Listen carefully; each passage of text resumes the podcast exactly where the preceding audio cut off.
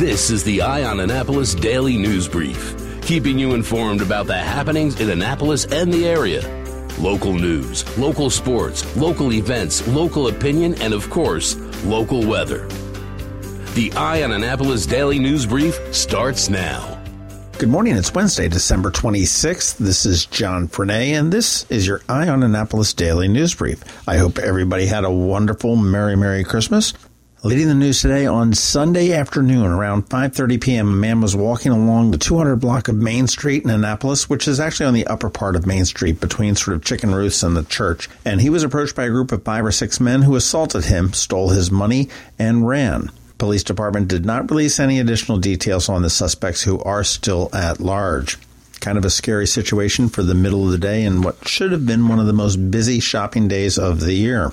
One inmate was hospitalized after a fire broke out at the Maryland Correctional Institute for Women in Jessup on Sunday. The fire was found in one cell Sunday night and extinguished, and according to the Anne Arundel County Fire Department, three people were evaluated and one was taken to the hospital with injuries that were not life threatening. The Office of the State Fire Marshal is investigating this, and it is expected that an inmate will be charged with arson. Next fall, when Maryland students head to class, they're not going to be facing the PARCC exams, which have been a thorn in the side of parents and teachers for several years, but they still will have to be ready for a state mandated testing. The Maryland Board of Public Works voted 2 to 1 to spend $36 million to develop new tests for students in 3rd through 11th grades. Now, the board is made up of Governor Larry Hogan, Treasurer Nancy Kopp, and Comptroller Peter Franchot. Franchot opposed the vote, saying that he felt SAT should replace the PARCC exams at the high school level. There was some agreement on that, but as Hogan pointed out, without having any type of standardized testing to measure performance, the state could lose out on $300 million in federal funds. The new exams will be designed to take half the time of the PARCC exams and would cost 13% less than the current tests.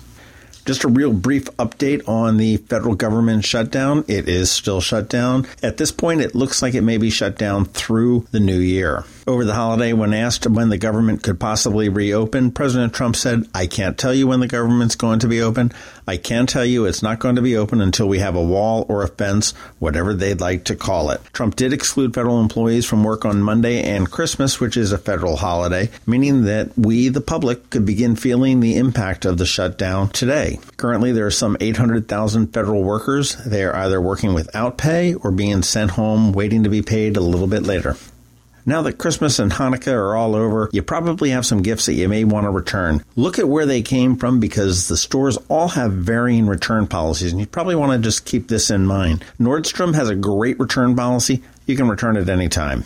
Macy's is also very strong with 180 days to make a return. And Zappos, the online shoe store, which is owned by Amazon, actually has a year long policy as well. Amazon, by contrast, only has a 30 day policy. Now, Amazon's got wonderful customer service, but their return policy not quite so good. Two of the worst ones in the area are Walmart and Best Buy, and it really depends on what the product was that was purchased, whether you have a seven day return window or a 30 day return window, and there is an awful lot of fine print and hoops to jump through for there. So if you're looking to return a gift, just make sure you know what you're dealing with. Good news for the Baltimore Ravens. A win Sunday assures the Ravens entry into the playoffs. Depending on how next week's results shake out, that would also mean the Ravens hosting a playoff game either Saturday, January 5th or Sunday, January 6th. Tickets for the potential game will be available starting at 11 a.m. this morning at the team's website, ravens.com, or via Ticketmaster. Or you can actually try the old school way. Give them a call at 410 547 7328.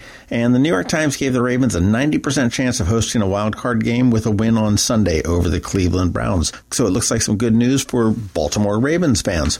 And finally, as we wrap up, if you haven't made it out to Lights on the Bay out at Sandy Point Park, which benefits the SPCA of Anne Arundel County, get out there and do that. I got a chance to go out there Christmas night, and it was spectacular. They had many more displays. It was a crisp, clear night. It was just a perfect night for a drive through Sandy Point State Park. It will cost you $15 to get in. They do have what they call 3D glasses, but they're really not 3D. They just sort of make light effects. We had snowmen and reindeer, so as you looked at the lights, they created sort of ghosty snowmen. Really kind of very cool. 15 bucks per carload will get you in. The glasses are a couple bucks extra. Well worth it. And it only runs through January 2nd. So make sure you get out there and give that a shot. That is about it for the top news today. Please make sure you're recommending us to your friends and colleagues. We would appreciate that. And if you're someplace where you can give us a rating or a review, please do that. We would be much appreciative of that. You want to check out the link in the show notes and find out all the different ways that you can connect with Eye on Annapolis. But most importantly, you want to hang tight because we have George Young with your local DMV weather coming up in just a minute. Imagine your child saying, Guess what I learned in school today? At St. Andrews, it happens every day. We asked Emma and Lawson why. We grow winter greens in our garden to make smoothies. Second graders are the chicken checkers, and our eighth graders take care of our goats. Our classes are the perfect size, which means we get to know each other well. And our teachers know us. They're great. Visit St. Andrews Day School's open house on Friday, January 18th from 9 to 11 a.m. Or call 410 266 0952 for a tour. Going out? You need the most up to date local weather. Here's George Young from DMV Weather in Annapolis with today's forecast. Hey everyone, this is George with DMV Weather, and here's your Eye on Annapolis forecast for Wednesday, December 26th. Yesterday was a great day weather-wise for Christmas Day with sunny, calm conditions, and today and tomorrow will be much the same for Annapolis and all of Anne Arundel County with tons of sunshine, light winds, and high temps in the 45 to 50 degree range while nighttime lows dip into the mid 20s to low 30s across the region. Then Friday is expected to bring more rain to the region as a powerful storm center moves through the upper Midwest to our northwest, with rainfall likely starting in the very early morning hours here on Friday and lasting throughout much of the day, with totals of 1 inch or more expected as temps jump up into the upper 50s or even lower 60s in spots around the region.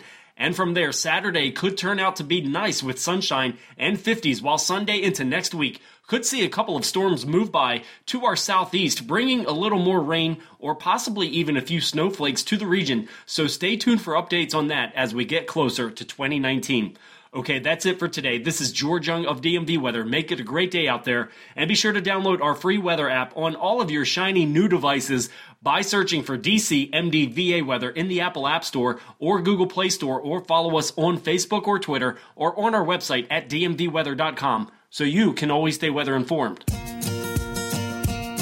There is a diamond of diamonds, and as you'd expect, it's from the De Beers Group, benefiting from over 130 years of diamond expertise. Only 14 diamantaires in the world are allowed to touch them. Its name? Forevermark. And only one jeweler between Annapolis and Washington has it Zachary's. Not only is it a beautiful and rare diamond, it's a diamond with a story of responsible sourcing, supporting women and girls in diamond producing areas around the world through education, healthcare, professional training, and other programs. So when you give a Forevermark diamond, you're not just giving, you're giving back. Zachary's and Forevermark, a jeweler and a jewel. Online at zacharysjewelers.com. You've been listening to the Eye on Annapolis Daily News Brief. Tell your friends and colleagues this is the podcast where you can keep up on the latest with what's going on in Annapolis. And also tell them about our website, eyeonannapolis.net, where you can find even more information. This podcast comes to you every Monday through Friday at 7 a.m., keeping you informed with the Eye on Annapolis Daily News Brief. And take a moment to listen to our other podcast, The Maryland Crabs, released every Thursday at noon.